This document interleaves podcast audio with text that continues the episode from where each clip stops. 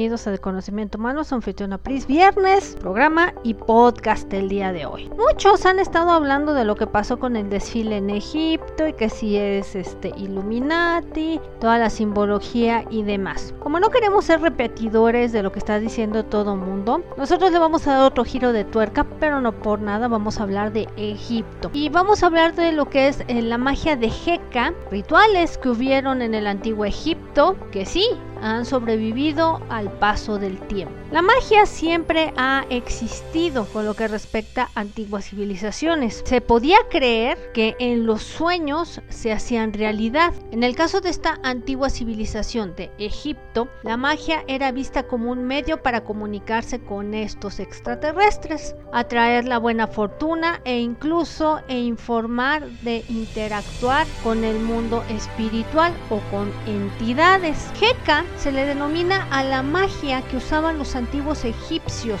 Continúa siendo considerada hasta el día de hoy como una de las más misteriosas, fascinantes y estas prácticas mágicas en el mundo. Estos rituales habitualmente tenían lugar privado donde se hacían en templos monumentales, pero los objetos de la vida cotidiana sugieren que este pueblo ya no practicaba su propia forma de hacer la magia, una magia que creía que iba a acercar los con estos extraterrestres y la realización de sus cuestiones personales. Sí, se hacían prácticas misteriosas en los antiguos templos. La magia de la civilización egipcia data por ahí del 4500 AC. Los amuletos que ya fueron creados después los empezaron a hacer en el siglo V después de Cristo. Ya después fueron recuperados nuevamente en épocas modernas. Hay hechizos claro, por escrito, que han llegado hasta nuestros días a través obviamente de relieves, de pinturas, papiros, entre otras muchas. Muchos de estos objetos se relacionan con la magia de Heka. Han sido descubiertos en tumbas y hay impresionante número de antiguas tumbas egipcias bien conservadas. Y no solo eso, pues ya estamos también sabiendo que algo se traen bajo la manga después de lo que ha sucedido con este desfile con acotación personal porque ahora resulta que Saya Hawass va a hablar de que descubrieron Luxor. Siguiendo con el tema, diremos que la palabra Heka proviene del dios del mismo nombre, de los más antiguos que se conocen en la civilización egipcia. Se representaba al Heka bajo forma humana, puede ser o humanoide, digamos nosotros, algo que podría facilitar a la gente que se sintiera más cercana a este que a otro de los dioses. Lo que dicen, y cito, es que Heka podría ser identificado con el propio creador, particularmente cuando aparecía bajo su forma de niño para simbolizar el nacimiento de una nueva vida. Se describe a su vez a Heka como el Ba o alma de manifestación del dios del sol, que sabíamos que lo denominaban Ra. Era la energía que hacía posible la creación y todo acto mágico era una continuación de este proceso creativo. Algunas deidades de Egipto eran pues personificaciones, según conceptos abstractos o fenómenos naturales y no era jamás objeto de culto y veneración o devoción privada. No se construyeron templos importantes en honor a Heka, pero contaba con su propio sacerdocio y había santuarios dedicados a él en el Bajo Egipto, que sería nuestros días el norte de Egipto. Asimismo, había una diosa llamada Uretaku, grande en la magia. En un principio esta expresión no era más que un epitelio, aplicado a diversas diosas como diosas del pleno derecho Uretecau. Se mostraba a menudo bajo la forma de una cobra. Interesante, ¿no? Que lo sea reptil. Era una de las diosas que ejercía de madre adoptiva de los divinos faraones del antiguo Egipto. ¿Qué nos querrán decir aquí? ¿Que estos supuestos faraones provienen de esa raza híbrida? Pregunto yo. Y constituía el poder inmanente de, a la corona real. Las varas con forma de serpiente, y volvemos a los reptiles, utilizadas por los magos egipcios probablemente fueron una representación de la diosa Erutaku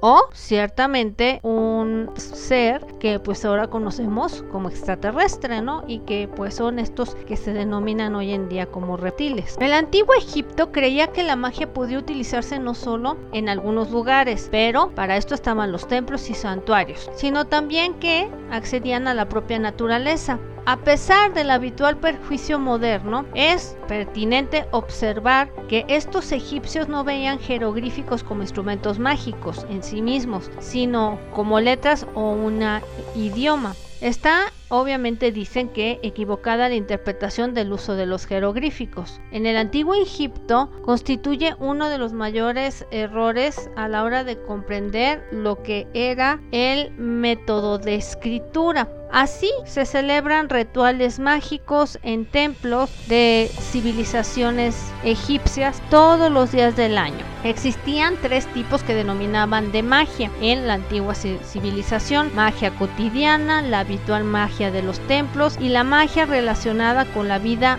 de un individuo. Estos tres tipos de magia estaban estrechamente y relacionados entre sí. Hablemos de Heka y Aku, que es la palabra egipcia para referirse a la magia, que es Eka, palabra que se designaba una fuerza empleada por el dios creador principal para crear el mundo. O sea que sí tenían entendido que había un dios, pero que los que son denominados dioses pues provenían de afuera, por lo que estamos eh, exponiendo este tema. Lo que sí dicen en el antiguo Egipto, que no había caos en el principio de los tiempos, oscuridad solamente. Únicamente existían Nun y el dragón Apep y volvemos a los reptiles. Apep era el responsable de este caos, pero el mundo fue creado a partir, según del caos, en un orden divino y perfecto. Este hecho también guarda relación con una diosa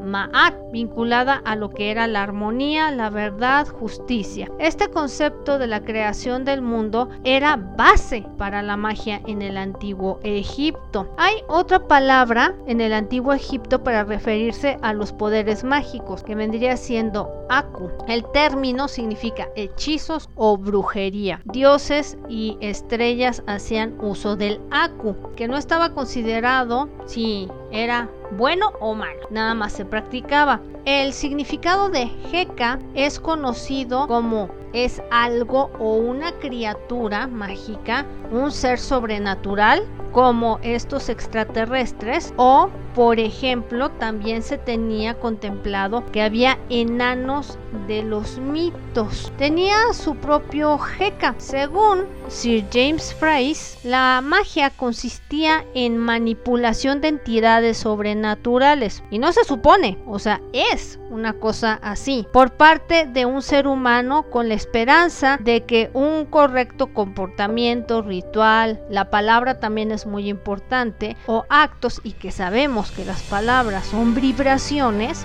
imagínense al hacer un ritual lo que tú estás atrayendo con tu vibración. Y sobre todo el efecto deseado. En el antiguo Egipto la magia no estaba vinculada a un caso religioso. Los magos del antiguo Egipto eran sacerdotes de los templos y siempre ha habido algo así. Algunos individuos también utilizaban magia en su propio beneficio.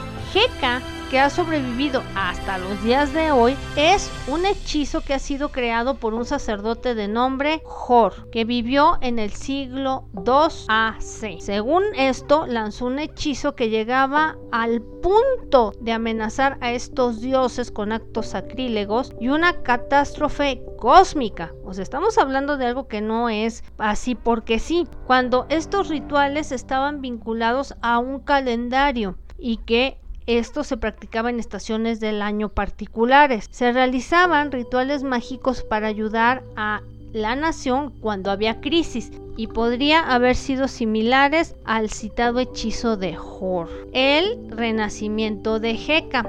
En la magia del antiguo Egipto no se ha olvidado esto por completo. No solo se sobrevivió a la civilización egipcia, sino que los antiguos textos griegos, romanos, consideraban a estos antiguos rituales egipcios como forma de llegar a estos supuestos dioses y un camino para alcanzar estos sueños. Lo que es particular que en el siglo XX, tras la creación de una nueva forma de brujería y de paganismo que nosotros hablamos aquí en los primeros programas sobre el Wicca, la magia del antiguo Egipto se hizo aún más popular para que vean de dónde viene toda la raíz. Parece que aún hasta nuestros días hay gente que se dirige a antiguos maestros de la magia egipcia en busca de respuestas pues bueno, espero que te haya gustado el tema con lo que denomina la magia en Egipto. Y ya sabes, nos puedes seguir en nuestras redes sociales, que es YouTube,